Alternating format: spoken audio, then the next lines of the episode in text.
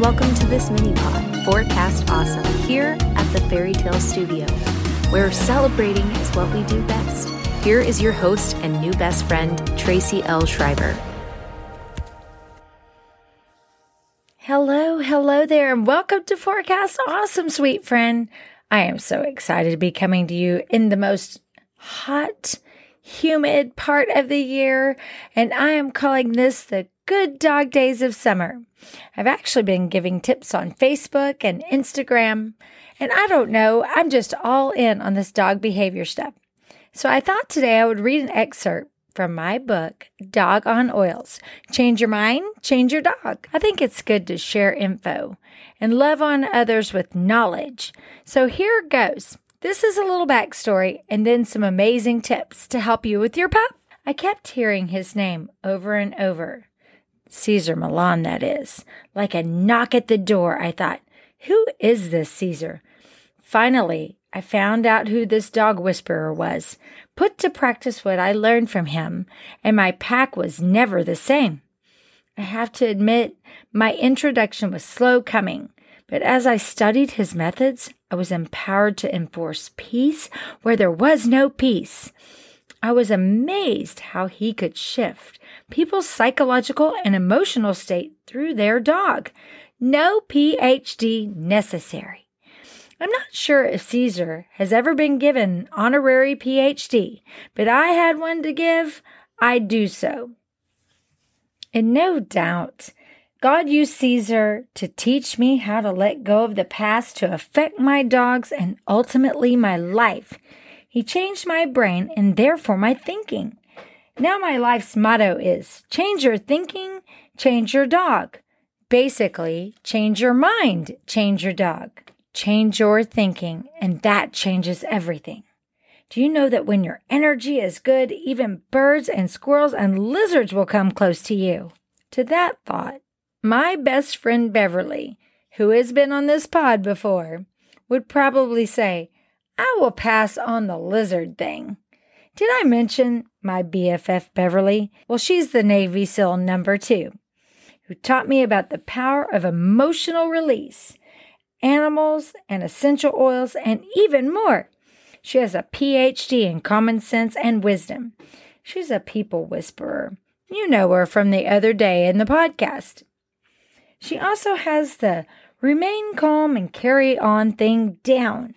I learned this very early in our friendship. When my son talked my daughter into eating a tallow tree leaf while outside jumping on the trampoline, I was a freak out queen for the first 20 years of motherhood. I wish I understood the nature of calm energy while I was raising my kids, especially the day that I called poison control while having a nervous breakdown. Beverly kept telling me in a calm voice, Everything is going to be fine. I thought nothing of the sort, but in the end, she was right. For years, she has been my beautiful, smart, cool friend who I've looked to for wisdom. Now I want to be your Navy SEAL. So here are 10 things you need to know right now to help your dog. Number one, very important. Give your dog a job. Exercise and fulfillment are crucial to earning trust with your dog. Walks equate to leadership. Walks are like love on leash. Positively challenge your dog with activities. The higher level of energy required, the better. Your dog's behavior will give you a clue to what he or she needs, like what a dog is bred to do. Is he, she a hunter, a retriever? Maybe he wants to herd the kids or hide objects. You can use these activities to engage your pup and fulfill the innate desires he or she is born to do. You get the idea. Number two, be a mama dog. Communicate with calm, gentle, but firm rules, boundaries, and limits. A well timed touch or noise to express what you want is vital to provide direction that leads to a well behaved and balanced dog. Giving correction keeps you out of the bribery game. You can change the cycle, but rewards combined with the mama dog boundaries and limits make for a more balanced approach to displaying leadership in your dog's brain. Number three, Making time for follow through. Patience is your greatest asset while achieving the goals for your dog. Setting up scenarios that give you this patient advantage keeps you in first place and gives your dog the time to accept the experiences you want to happen. Make sure you are always one step ahead of them in terms of leading them to what you want. One example I'll write more about later is entering the car with no issues. You first, making sure you allow for extra time creates the opportunity to accomplish what you want without the stress and frustration of time constraints. And if you can't go first, you command your pup to jump up into the car. Number four, think about what you're thinking about. If your dog is acting out, take a deep breath and take a quick inventory of what's in your mind. Many behaviors are turned around with a change of thoughts. Your energy is everything to a dog. Dogs are bilingual. They first understand your energy, then your body language. Be intentional about thinking positively and taking a leadership stance. Write down your goals for you and your pup. Then get to believing. Train your brain for the great things you want to see in a dog. Doing this consistently is both powerful and effective. Raise your expectations for seeing the best in your dog. I mean, you may get laughs for making a doggy vision board, but no one will be laughing at you when your pup is the best dog ever. Number five, remember food and treats are affection and energy. Think about this physical energy comes and goes. Food, treats, cuddles, and excitement are all energy producing. So before you extend any of these to your dog, ask yourself Have I subtracted some of his or her energy today? I call this doing the math of balance. Examples for subtracting energy are working for food, adding backpacks to walks, even when using part of their meal as a treat to reward them as you work with them on commands they know, and then rewarding them with the rest of the meal in a peaceful, enjoyable state. These types of energy subtracting activities will all help to establish leadership for you in your dog's eyes. Number six, get the right leash for you and your pet. In an on leash world, this tool becomes the hotline from your brain to your dog's brain. The leash should give you confidence and ability to communicate with your dog. Number seven, when your dog sees your face, let him see a smile. Dogs have very short memories of what just happened, approximately one to three seconds.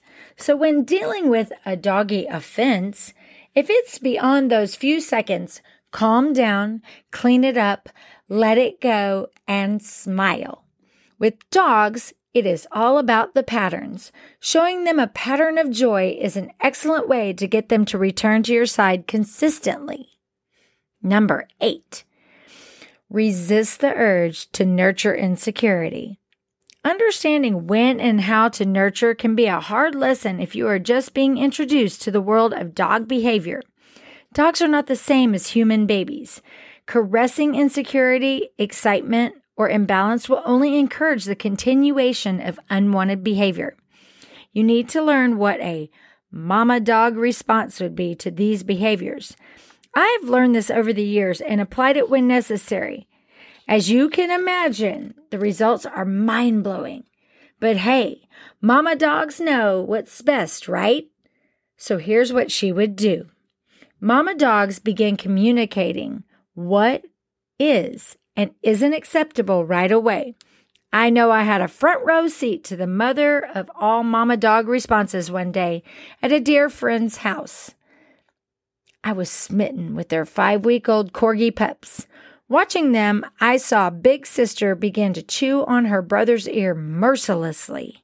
Before I could remove the ear from the mouth of the puppy, Mama Dog Hallie got off her queen size doggy bed, leapt onto the puppy box, and head butted Big Sis, knocking her off of Little Brother.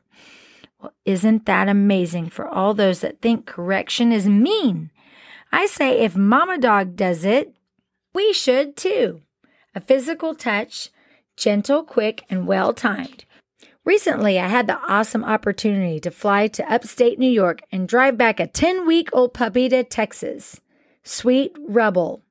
During that trip, I learned enough to fill this book.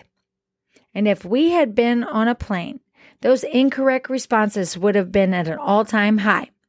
When a puppy cries or whines, you really have no choice but to console for the environment of the plane.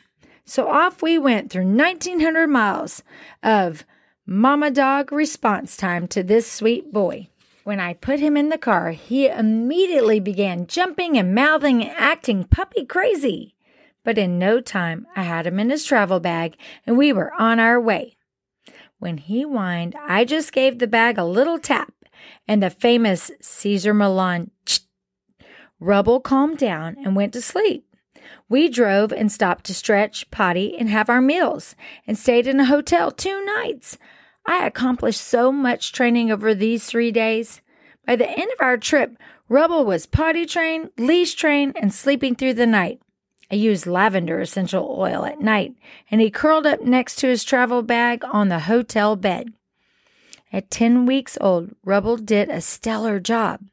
If I spent our time cuddling him to settle him down or caressed him when he whined, it would have been another story. Remember, mama dogs cannot hug, hold, or stroke. They lick, gently push, and sometimes growl or snap.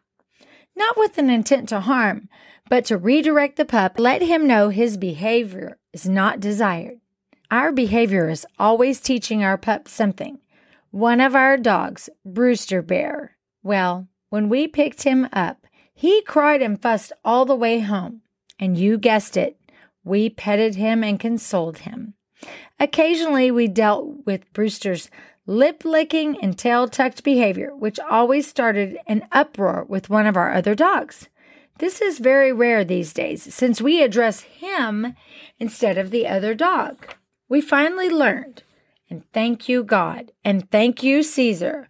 All of this is to say, if we had ignored or corrected the insecure behavior, we would not have had countless opportunities to deal with Brewster's nervousness that brought on unnecessary behavior from our other dog. It doesn't feel right to do things like a mama dog. But again, remember, a dog is not an infant. Dogs have different psychology. When you start acting like a mama dog as you respond to your pet, you will see results and their behavioral changes will make you a believer. Number nine, don't imagine the worst when leaving your pet behind. There are many tools to support your dog when he or she is home alone. But the number one treat you can give your dog when you leave is your happy, unguilty attitude. Your dog does not understand why you feel guilty. He will only know something upset you. So leave them a blanket, a million toys, and safe, brain challenging, healthy chews, diffuse lavender, or something like that. But most importantly, let go of anxious feelings and leave your dog behind with calm, happy thoughts. And number 10, use all of the natural resources available to you to positively affect your dog. The environment, inclines, barriers, and so on can give you a physical advantage and good energy that gives you the psychological advantage. So I truly hope y'all have enjoyed that excerpt from my book, Dog on Oils Change Your Mind, Change Your Dog. And I surely hope that you can put some of these tips to use. I hope you've enjoyed this episode as much as I have. And until next time, blessings and awesomeness to you and your sweet and we'll see you here in Forecast Awesome.